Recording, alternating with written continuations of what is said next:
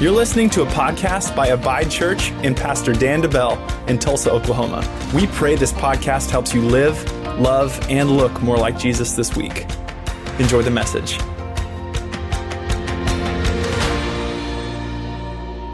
Today, what I want to do is I want to talk briefly about what does it mean to be a child of God how many times we can quote this we say well i'm I, you know yeah I'm, I'm, part of god's family. I'm a child of god you know and we can we can quote these things but i think many times we lack believing it we, we, sometimes we even lack the depth of the knowledge of what does it mean to be a child of God spiritually. And so I want to talk about that briefly because how many of you know when you find confidence in who you are, maybe if you've worked in a job, let me put it this way, maybe if you've worked in a job and you've, you've been doing it for a while and you have a lot of confidence in your abilities, doesn't it make it a little bit easier to go to work? on Monday, right? Like, I know I can handle situations that come up. I know that I can handle uh, anything that comes my way because I may not have the perfect response to it, but I have confidence in who I am in this position to handle anything that might show up. Uh, and so I think many times that little bit of a, a, swagger, if you want to call it that, we have that at work, but many times we miss that in the spiritual. And if we could really understand who we are, I say understand, even better, believe who we are in Christ, that we would have a little bit of that swagger and confidence in our daily walk with God. In fact, a loss of identity is an epidemic in the church today. We don't know who we are in Christ. And so today I want to shine a little bit of a light in what God wants to do in our lives. Um, when we don't know who we are in Christ, we begin to live natural, ordinary lives. But let me remind us all God never called us to live naturally. He's called us to live supernaturally as carriers of His kingdom and to see His will done on earth as it is in heaven. That's on us. It's our job to do that. But many times when we don't know who we are, we lose our identity in Christ and we begin to just drift into natural ordinary uh, comfort and, and just being such a natural life that God says, Man, I have so much more for you if you would look to my word and see what I've called you to. And so today, here's what I want to do I want to look at what does it mean to be a child of God. I'm going to give you three things. There's a million things that we could look at, but I'm going to give you three things based off of these scriptures from Galatians 3. It's 26 through 29. Now, on your notes and up here on the screen, it says 36 through 29. I'm going to own that. That's on me, okay? My finger hit the three instead of the two. So don't come up to me afterwards and say, hey, you had to misprint in the thing. I know it's there, okay? Uh, so anyway, let's read, let's read it together and then we'll see how it applies to us. Galatians 3 26, it says this For you are all children of God through faith in Christ Jesus, and all who have been united with Christ in baptism have put on Christ, like putting on new clothes. There is no longer Jew or Gentile, slave or free, male or female, for you are all one in Christ Jesus. And now that you belong to Christ, you are the true children of Abraham. You are his heirs, and God's promise to Abraham belongs to you. Okay, this is four verses, but there's a lot in here that we can talk about. The first thing that we see here is this is we have to remind ourselves that I am as a child of God, I am baptized into Christ. I am baptized into Christ. Baptized into Christ. This is what we see in uh, we'll go back to verse 37 or sorry, 37, 27. I'm already getting off of my numbers. Galatians 3:27. And all who have been united with Christ in baptism have put on Christ like putting on new clothes. Here's where we get confused. Baptize doesn't just mean water baptism. Doesn't just mean going under the water and coming back up, though that is a crucial part of our walk with God. That's not exactly what we're talking about here. We're talking about uh, the baptism of salvation. And so to baptize or baptize simply means an immersion into. It's literally, if you would take an item, think about, we use water as an example. Think about if you had a tank of water and you were to submerge something in the water and leave it there, and it's completely surrounded on all sides, an immersion into something. That is what we're talking about here as being baptized into Christ. This is the baptism of salvation. So let me clarify that by saying this there are actually three baptisms available to every believer. The first one is the baptism of salvation. This is a baptism into the body or into God's family. The second one is a natural baptism, which is water baptism, where we go underwater, we come back up, and in doing so, we say, Hey, I'm dead to my old life. I'm coming up a new creation. I'm showing everyone that I'm serious about walking with God. And then the third one is a baptism in the Holy Spirit. There's three that are available. You receive the Holy Spirit at salvation, but you don't receive the immersion into the Holy Spirit until you receive the baptism in the Holy Spirit. I've taught on that in the past. I can't get into all three of those today, but I want to make it clear. We're talking about the very first one, salvation, the most important one. And so um, this is not, th- this is, um, The first one, what we're talking about here, baptized into Christ, is necessary, important for us to get to heaven, for us to be a part of God's family. Water baptism and baptism in the Holy Spirit, they are essential not to get us to heaven. It's not our passport to heaven. They're essential for our spiritual success here on earth. If we want to you know, uh, survive abundantly and live overcoming lives, we've got to make a public declaration for Christ through water baptism and receive his power through the baptism in the Holy Spirit. Again, I'm not going to get into all of that, even though I feel like I'm already getting into it, but we're focusing on this first one. This is the most important one. I'm baptized into Christ. This is not when I convert to a religion. This is not when I choose a denomination that I want to be a part of. This is not even when I choose a church to join. Salvation is an immersion into a relationship with Christ and his church. It's a immersion into a submersion into a relationship with Christ and his church. This is why true salvation is not a part-time thing. It's not a convenient thing. It's not just like when I feel like it, when I felt it today, but I didn't feel it tomorrow. No, it's an all-in experience. And this is why Jesus says, and we've talked about this the past several weeks, anyone that puts their hand to the plow and looks back is not fit for the kingdom. Why? He's looking for completely devoted disciples, people that will go all in, like being immersed into water, completely surrounded in this relationship with Him. This is not Jesus incorporated, meaning this well, I'm going to live my life and I'm just going to incorporate Jesus into my life where it's convenient. Right? When I, it's convenient to, to, to pray, when, when it's convenient to worship, when it's convenient to go to church, when it's convenient to do whatever, I'm just going to add him in. No, this is a fully submitted relationship to him. Let me show you from 1 Corinthians 12 13 that says this Some of us are Jews, some are Gentiles, some are slaves, and some are free, but we have all been baptized into one body, that's the body of Christ, by one Spirit, and we all share the same Spirit. So the first step in our Christian journey is to have an immersion into the family of God an immersion into the family of God. It's that all in experience, it's not just a belief system. If we don't understand this, then we think that salvation is just some easy, lightweight decision.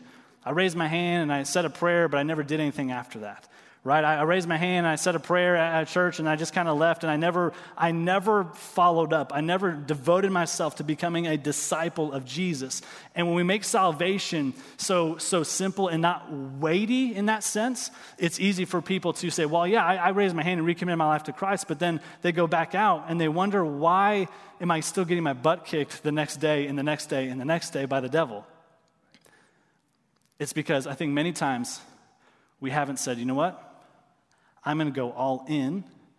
And even better, the next step is I'm going to repent of my ways. That's not just ask for forgiveness. Repent is to change my ways. So I have to make some effort, some conscious decisions, not to earn my salvation, but in response to my salvation. I've got to make some efforts to say, I am going all in. Does it mean I'll never struggle again? No, it doesn't mean that. Does it mean I might not fall? No, it doesn't mean that. It just means that when I do, I get back up and I dust myself off and I get back on track, focused on Jesus, following Him. I won't let something pull me away from who I am devoted to. I'm immersed into Christ. I'm baptized into Christ. The second thing that we see in, this, in Galatians 3 is this I am made one with Christ. As a child of God, this is huge. I'm made one with Christ. Spiritually, so much takes place whenever we choose to put our faith in Jesus. Let's go back to, to verse 28 here. It says, There is no longer Jew or Gentile, slave or free, male or female, for you are all one in Christ. One in Christ. You're going to see that time and time again as you read God's word in Christ, in Christ, in Christ. Now, let me give a disclaimer here. This is not implying that you no longer have a gender when you are saved. Okay, hear me in this. Doesn't mean that your gender is fluid. You can be whatever you want to be when you, whenever you become saved. That is not it. God is very clear that He made male and female, and God doesn't make mistakes. He doesn't make mistakes. And so, uh, let me encourage you if you were born a man, God called you to be a spiritual son. If you were born a woman, God called you to be a spiritual daughter. That's who He called you to be. This is important for all of us to know because any confusion on this is simply an attack on the image of God. Any confusion on that, thinking I'm a mistake, is an attack on the image of God. In fact, let me make sure I say this right, how, how I have it written down. If the devil can get you to hate yourself, he can successfully get you to hate the image of God. We like to think it's about me, well, I just hate this part about me. I just hate that I was created this way. I just hate that I have this gifting or this thing. If the enemy can get you to hate yourself, he can successfully get you to hate the image of God. You were created in the image of God. Beautiful, perfect, how he designed you to be. And I'm not just talking physically. We can all probably be a little more healthy physically, sure. But I'm talking mentally, your personality, your giftings, your talents. Too many times we tear ourselves down when God is saying, No, but I put that in you for a reason. I made you that way for a reason. Why are you neglecting that part of me that I put in you? So we've got to watch how we look at ourselves, how we talk about ourselves. Because if I'm just constantly tearing myself down, what I'm really doing is I'm letting the enemy convince me to tear down the image of God. And man, let's not go there.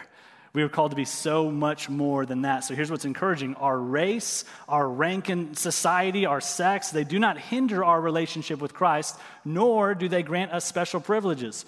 Well, because I make this much money, I'm that much closer to God. No, that's not how this works. It doesn't, that's not, because I'm a man, I'm this much closer to God. That's not how this works. In Christ, we are what? One body, and we are called to unity. One body called to unity. So look at Galatians 2:20. It says this. He writes, I have been crucified with Christ, and this should be our prayer as well. It is no longer I who live, but Christ lives in me. And the life which I now live in the flesh, I live by faith in the Son of God who loved me and gave himself for me. It's no longer I that live, it's, it's him in me, through me, working through me. And so what happens is, yeah, he says there's no longer male, female, Jew, Jew or, or, or Greek or Gentile. And so what he's saying is, look, it's less about you and it's more about him. It's me learning to lose myself and saying, Lord, use me the way that you want me. Mold me the way that you want me. Cut those things out that don't need to be in here so that you can use me more effectively, so that you can work through my life. It's us truly submitting to what God wants to do in our lives. And we're saying, Lord, I am one with Christ. And so, spiritually, here's what happens. When I choose to put my faith in Jesus, I spiritually look drastically different in the spiritual realm in the spiritual realm, when I put my faith in Jesus, I look drastically different. And this is why we see symbolism from time to time. In this passage, he says that it's like you're putting on new clothes. It's like you're putting on a brand new clothes. We might hear it called the robe of righteousness. Another passage talks about us putting on the armor of God. And so, spiritually, here's what's encouraging is that when we put on the armor of God in the spiritual realm, our enemy can't tell the difference between us and Jesus because we have his armor on. So it changes perspective. And this is why God says, and this is a lot of covenant talk, which we'll get to in just a second, but this is why God says, put on my armor. It's not just, hey, I have some spiritual armor that you can assemble yourself. God says, no, you need to put on the armor of God. You give my armor and put it on you. And in doing so, you can have spiritual success. So here's what, let me, I'm saying this. When I become a child of God, spiritually, I look different to God and to the devil. To God, number one, let me show you. God, number one, God doesn't see you in your sin anymore. He sees you in the righteousness of Christ. And this is the robe of righteousness that you put on. It means basically, in my sin, I was covered in filthy rags, disgusting, gross. But it is the prodigal son story where they come, he comes home and he says, Get the finest robe and put on him. This is what God does spiritually for you. The finest robe in all of heaven is the robe of Jesus' righteousness. And spiritually, when you come home to Him, God says, Get the finest robe, get the robe of Jesus, and put it on Him. And you get to spiritually put that on. And so when God sees you, He no longer sees your sin because you are like new clothes like that new robe you are covered in the righteousness of christ. And this is what we see in ephesians 2.13 it says this but now in christ jesus there it is again you who once were far off have been brought near by the blood of christ. Meaning this if you were left in your sin you would always be at a distance from god. You couldn't be in his presence. You couldn't know his closeness. You couldn't experience his love at a deeper level. But because of jesus blood you can put on spiritually a robe of righteousness in the spiritual realm and you can step into the presence of god God and you can know Him intimately every day of your life. You see how good our God is? Uh, th- this seems a little bit deep, and hopefully you're, you're getting what I'm saying here. I'm saying, simply put, because of what Jesus did, when you become a child of God, you now have access to incredible intimacy with the heavenly Father, the creator of all the universe. But I have good news for you. it's not on how well you perform here, it's just on how well will you humble yourself and submit and receive what He has for you. It's not how good of a job am I doing, that's how close I can be to God. It's no, God says, when you submit and you humble and you ask for forgiveness, I have the finest robe to put on you, which allows you to come closest to me. But here's the encouraging thing for here on earth, you also look drastically different to the devil. You look drastically different to the devil. The devil doesn't see the weak, vulnerable you anymore. He sees a co heir with Christ. I don't know if you know this or not, but the devil knows Scripture. He knows what you're called to. He doesn't necessarily understand it all. Even the, the demons don't understand every, every part about it. They struggle with the blood covenant, and it infuriates them. But you are a co heir with Christ. He knows your potential, and that's the thing to remember. He knows that you have the potential to walk in power and authority and in boldness. And here's what you need to understand is many times we think the enemy the, the devil is always the one that's pursuing me and he's, he's the big bad guy that's out there that's going to get me someday but God has called you to put some fear in your enemy. You have, you have a way to live your life. So as you walk, one pastor said it this way. I want to make sure I, I read, read it right. He said it this way Every time the devil messes with me, he runs the risk of making me. Every time he messes with me, he runs the risk of making me. Because every time he messes with me, I get to choose how I respond. Either I can lay down to his attack and I can lay down to whatever comes my way and I can just submit to him, or I can respond in how God's asked me and told me and commanded me to respond with promises, and I can say, No, this is how I'm going to respond. And what happens is in trial, though the enemy comes my way, and though it may feel difficult, and though it may stretch me, and though it may hurt a little bit, but in the trial, I can come out stronger, which is what scripturally we're supposed to do. Look at the book of James. And in doing so, I can come out stronger. And so what happened? The devil messed with me. But if I respond correctly, he actually made me more confident as a child of God. That's how we're called to respond. But many times when we don't know we're a child of God and what we have access to and the promises and the weapons, the spiritual warfare weapons that we have access to, many times we just lay down and we just say, Lord, I guess it's God's will. Maybe you're getting attacked by the enemy, and God's saying, Why don't you stand up today and, and do something about it? Why don't you stand up today and do something about it? Colossians 3 says this For you died to this life and your real life is hidden with Christ in God.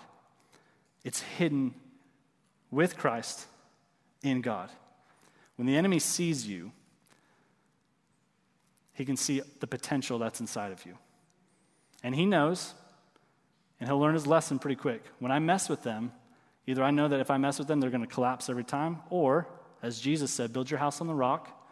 And he knows that when I mess with them, it actually strengthens them strengthens their foundation.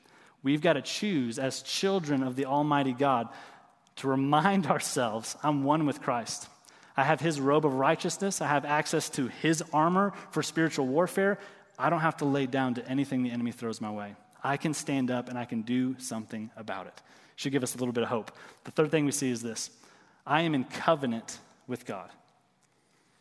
I am in covenant with God, and this is huge. This is huge. Because covenant, I did, an, I'm not going to get into everything with covenant today, but I did an entire series on covenant. I think it was last year. Covenant is incredibly necessary for us to understand. Because when I understand covenant, I understand and I have faith in how God is going to respond when things happen in my life. Because God is bound, a covenant for God is this legal contract which He will not break it's a legal binding saying, I am in covenant with you. And because of that, I, he makes these promises, I will do this. And he can't go back on his word. Otherwise, he's not, he's not truly God. He's not a perfect God, and he is.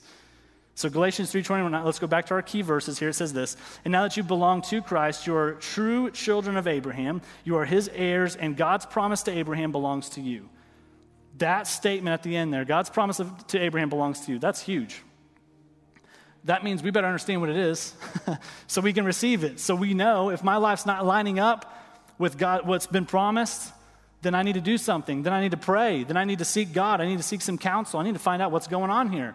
Because God says, His word says, you have rights in the kingdom of God. You have rights to certain things. And when God cuts the covenant with Abraham, that's what covenant means to cut. When he cuts this covenant, makes this promise with Abraham, what happens is there's, there's a lot that God says. I'll give you a glimpse of what he says. In, in Genesis 12, it says this God says, I will make you a great nation. Now, he's talking to Abraham here, but there's some stuff we can pull from this. I will make you a great nation. I will bless you. I will make your name great, and you shall be a blessing. I will bless those who bless you. I will curse him who curses you. And in you, all the families of the earth shall be blessed. Shall be blessed. This is just a glimpse of part of the covenant here. The other part of the covenant is in this, in this part as well. He's talking about, Lord, I'm going to give you, Abraham, I'm going to give you a new name. I'm going to give you a son, a miracle son that's impossible, and I'm going to fulfill it. I'm going to give it to you. I'm going to give him to you. And in doing so, based on that, you are now then going to bring salvation or help bring salvation to the world, make it possible. In you, all the families of the earth shall be blessed. So God makes covenant with Abraham, and then he fulfills his promises made in the covenant. God has fulfilled this covenant, he fulfilled the promises. Isaac was born. He didn't have to be sacrificed. He lived, and through him, the genealogy afterwards saves the world. But let me say this today, and hear me in this.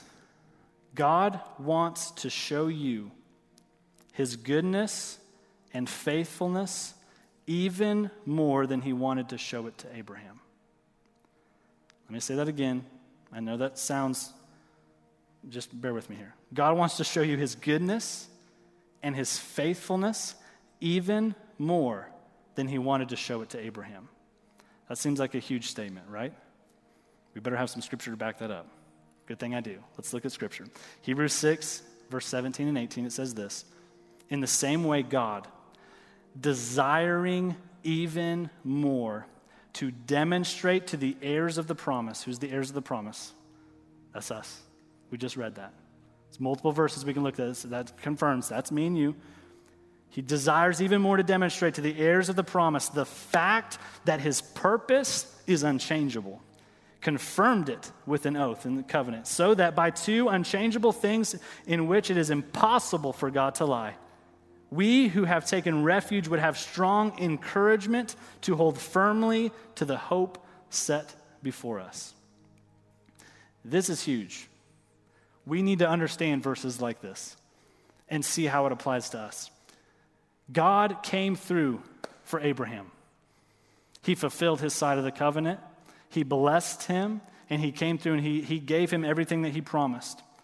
And in reading this verse, here's what we can know we can have confident expectation that our Heavenly Father wants to bless us through the covenant that we have with Him.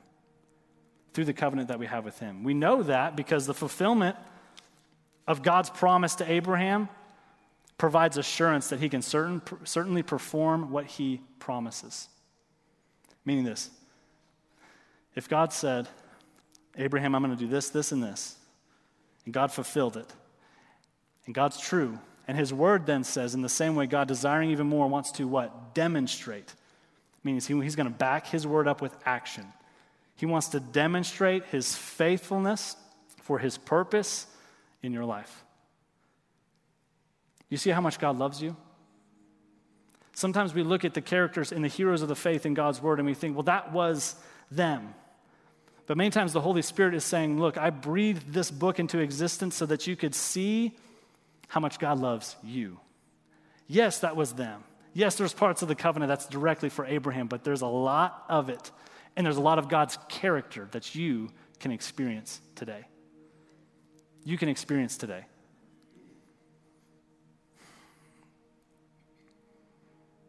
So today, if you find yourself hopeless, maybe you're just spiritually tired, sick, or maybe you've been believing and praying, but you haven't seen the answer yet. And you've been wondering what's going on. Lord, I've been praying. Lord, I've been believing. Lord, I've been speaking your word. Lord, I've been serving and you find yourself wondering, God, where are you? Let me encourage you today. God told me to tell you today that he desires to demonstrate his faithfulness to you. God's not in the business of lip service without backing it up. He desires to demonstrate his faithfulness to you. So keep trusting, son. Keep standing, daughter. Keep praying, child of God. And if your faith is in Jesus, you are a child of God.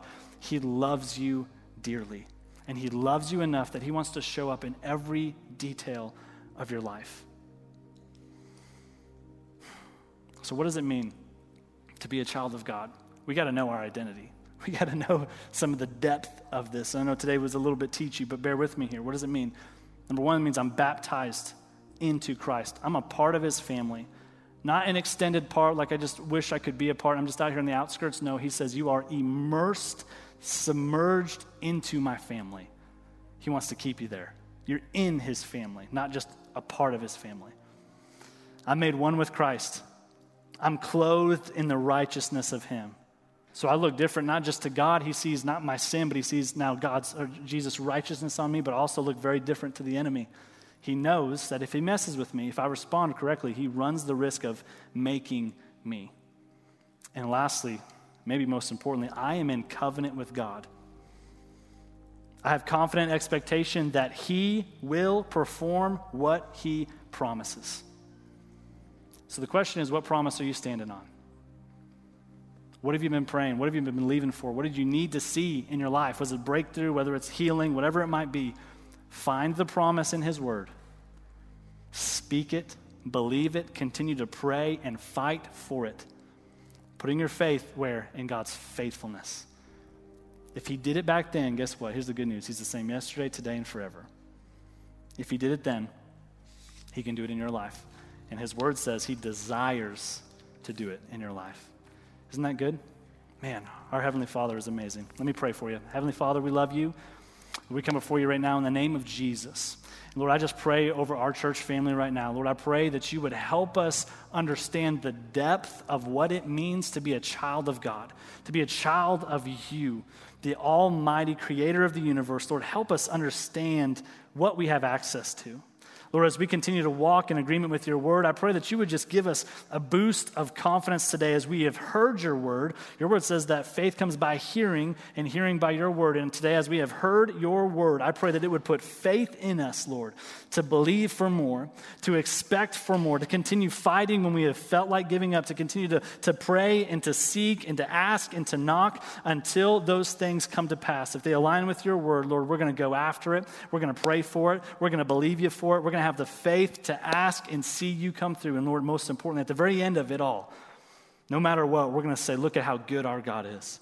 Look at how faithful our God is. Look what our God has done in our lives. We're going to give you all the glory for it. And we thank you for it. In Jesus' name, everyone said, Amen. Thank you for listening to the Abide Church podcast. If you'd like to partner with us financially, or if you're in the Tulsa area and would like to attend our weekly gathering, you can check out abidechurch.com.